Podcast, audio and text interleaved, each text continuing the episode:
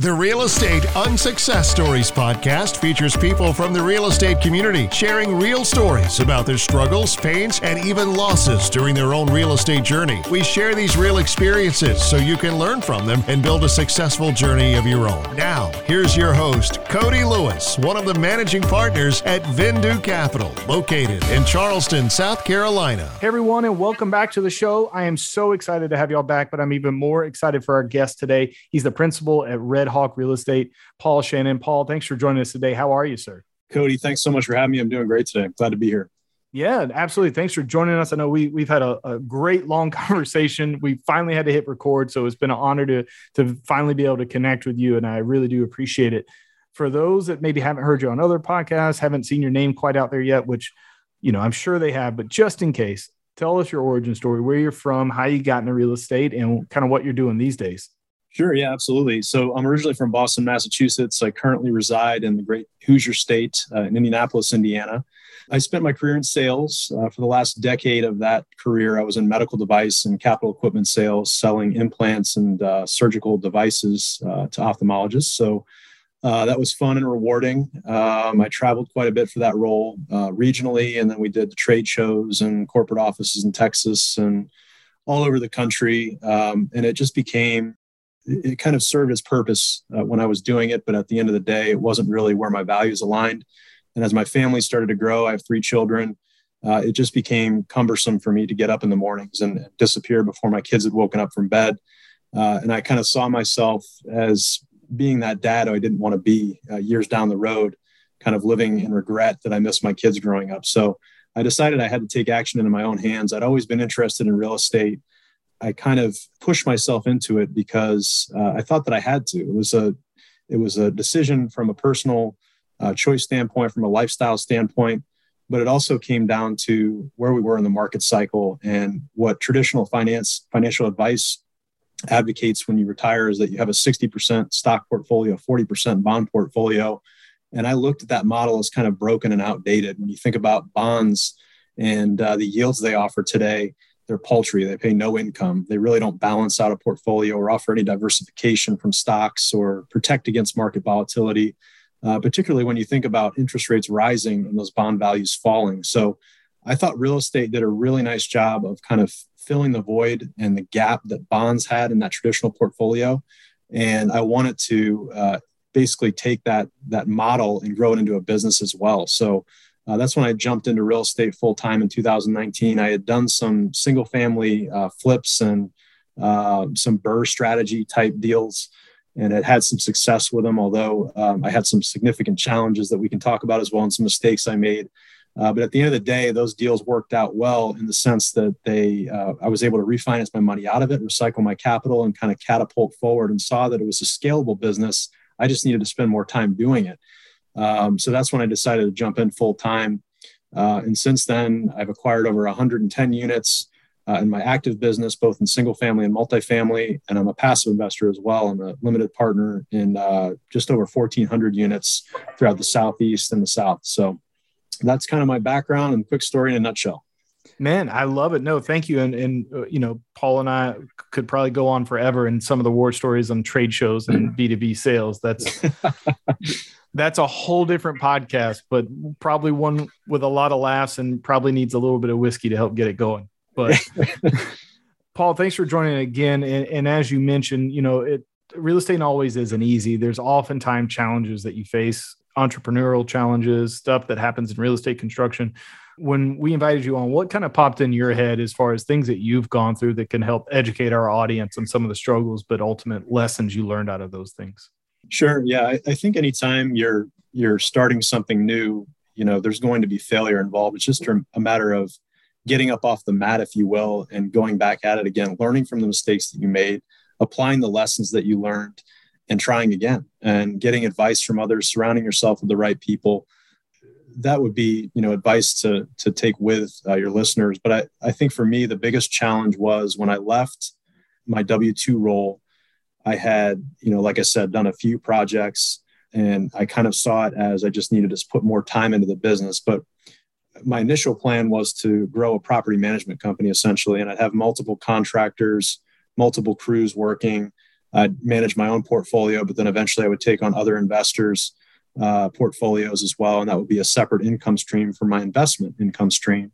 And what I learned quickly was that uh, about when I got to about seven or eight homes, was that property management wasn't that easy. And I wasn't very good at it. And it wasn't really the job that I wanted to do in the business. And, and project management, although I enjoy that more, also had its challenges uh, for a guy who had never, you know, had a construction background. So there were there's a couple stories uh, from a project management standpoint. Uh, I'd say you get what you pay for when you hire a contractor. I was trying to save a few dollars. I didn't think I needed that skilled of a trade uh, to do some of the work that was involved in, in this particular project. And from a professionalism standpoint and from a quality of output standpoint, I got what I paid for essentially.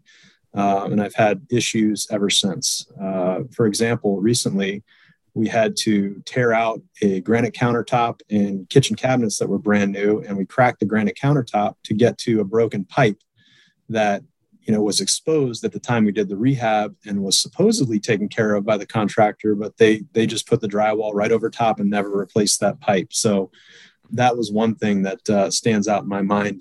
That same contractor you know he was staying at at the house late. He was partying at the house. The cops were actually called one night for a noise violation. Uh, he wasn't paying his subcontractors, and there was a fight on the property between him and one of the subs that hadn't gotten their check.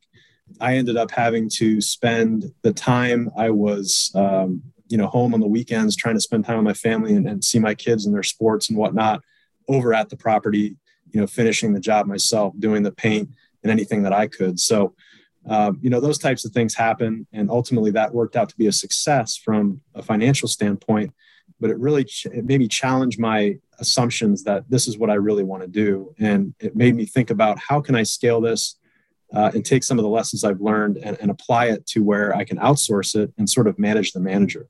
Property management was the same way.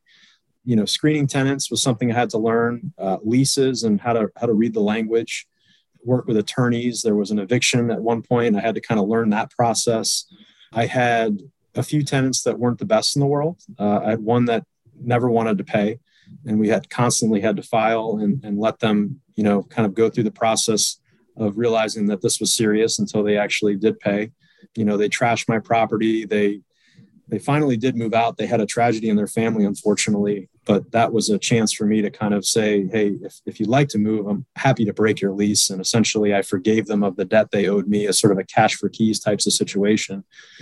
So all these experiences, and there's more to it than that, but you know, they they ran the gamut and they lasted probably for about 18 months. And what I can say about them is that you learn from these things and you kind of figure out where your path is. You don't always see the forest through the trees.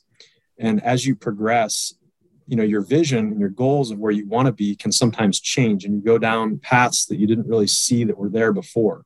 Um, you start to see the playing field or you start to have court vision if you will. Um, and i think that's really important because now i've outsourced those functions but like i said before i can manage the manager. So i understand some of the roles and responsibilities and some of the challenges my property manager faces. And i also understand some of the ways that they might be able to sweep things under the rug or try to defer uh, issues away from me so I can call them out on it. If I had never had that experience, I wouldn't know any better. And same with project managers, with uh, with with working with contractors, I wouldn't have had any idea as to how to work with them in the sense that I'm their manager as opposed to actually being the property manager. So, you know, taking those lessons away and and then applying them to where you can scale and get rid of the things that you don't want to do, but understand those functions well enough that you know you can then manage the manager. I think is key. The key lesson I learned.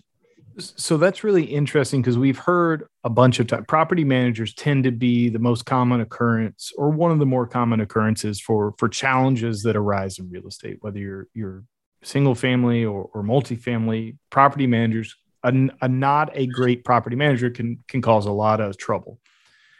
For those that maybe are either just now getting in or looking to get into real estate, they don't have the property manager experience, but they do want to outsource how to how do they look out for those things that you learned through the school of hard knocks and doing it yourself and grinding it out? How do they try and avoid those types of situations? Or what kind of advice would you get on to try to avoid you know hiring a bad property manager? And if they do how to spot that they're not a great property manager? Um, i would say two things. I'd say one I would recommend going through the School of Hard Knocks. I think starting small, there's something to say about that. You know, if you go in and you buy a multifamily property with no experience whatsoever, you know, whether it's your capital or you're bringing others' uh, capital to a deal, which is even more risky because you're not just risking your money at that point, you're risking others. There's something to be said about starting small. So, for those that are in multifamily or want to get into multifamily, there's nothing wrong with single family. I think you learn a lot from there that you can then apply to multifamily. Um, you hear a lot about taking massive action and, and going for it and 10xing. Um, I'm the opposite of that. I like to go slow and steady. I like to really see everything I can see, learn everything I can learn, uh, and then decide from there.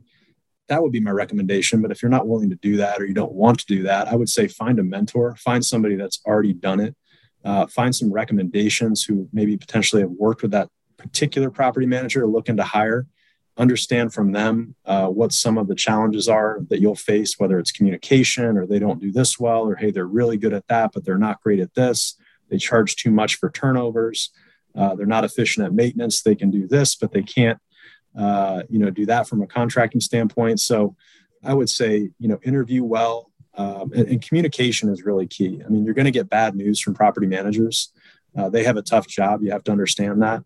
Uh, they deal with probably the, the, the toughest function in the whole process when it comes to uh, real estate, and they have to deliver news about non-paying tenants or you know a tenant dying in a unit or uh, you know a problem with the property from a maintenance standpoint or a leaky roof, et cetera, et cetera. So they're going to come to you. They're going to call you with bad news, but I think how they deliver that news and how they communicate with you on an ongoing basis about statements uh, about deferred maintenance and staying on top of a maintenance schedule, et cetera, et cetera, I think you can really uh, start to take the hands off the wheel a little bit and let them run with it.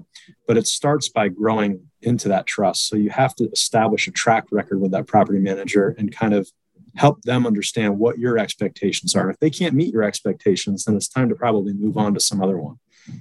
Yeah, I love that. And I've, I've heard before too, showing the property manager the business plan up front and, and saying these are these are what I think we can do, showing them and making sure that to your point that you align that they can hit those, but then also get their opinion on some stuff because you may not have as much experience as they do in a particular market area whatever type of building or asset.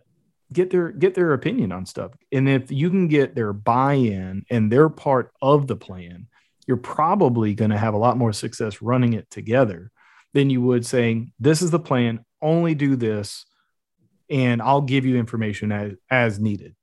Uh, to your yeah. point, they, they have a hard job. They deal with the people, which is the messiest part of this whole thing. Everything looks real easy when it's just on a spreadsheet. But when you throw people and personalities in the mix, it's a whole different ballgame. 100%. 100% agree with that. Yeah, I think property managers have market knowledge that is priceless, that you know they may have lived in that market forever they may manage x number of units they have the most current information on what leases are for one ones two ones three twos etc they've dealt with everything in the book. So presenting them your business plan and seeing if they validate it that they can you know basically give you a check on your proof of concept uh, i think is immensely valuable. And, and growing that relationship comes from mutual trust. And, and as a matter of fact, my my property manager at uh, my multifamily property in Evansville, Indiana, is now my business partner in our in our flips for our single family homes. I, so I've kind of and, and, one of the strategic reasons I wanted to do that was because I wanted to have him be accountable to me in a, in a different way. So I'm his most important customer. I want him to always think that I'm his most important customer because sometimes the squeaky wheel gets the grease, but we're attached to the hip now. Mm-hmm. So he knows what my expectations are. And as long as, you know, we're always looking out for each other and holding each other accountable, we'll never have a problem. Well, and I've even heard of some folks giving up some equity to their PM group or the property manager to to in their multifamily deals to get some get their skin in the game as well. Uh, so I think all these strategies are great. And, and, listen, folks, if you if you're not hearing all the things that Paul's saying, please go back and re-listen to this one because there's some really good nuggets in here uh, with what Paul's saying. I love the idea of you don't. Not everyone has to go fast. Not everyone has to 10x everything. There's a lot to be said. I can cook a lot of great meals in a crock pot. I don't have to flash fry everything. Uh, in fact, it's a lot easier for me to throw a bunch of stuff in a crock pot. And it, I come out looking like a champ to my family at the end of the day, you know, eight hours later when it's ready. Um, you know, some people have a lot of success. I think there's there's a lot to be said for both strategies.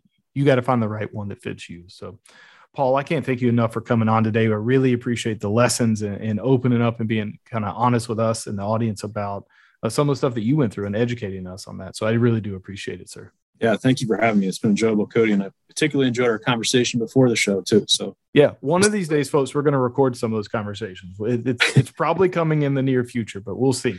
Uh, Paul, for those that want to connect with you, learn from you, work with you, where's the best place people can reach you at? Two places. I'm really active on LinkedIn, so that's one way that uh, people can connect with me. Uh, and the other is my website, redhawkinvesting.com. Perfect. We'll drop both of those uh, links in the show notes so you can grab them quickly, folks. Paul, again, thank you so much for joining us. I truly appreciate it. Thank you, Cody. Appreciate having me.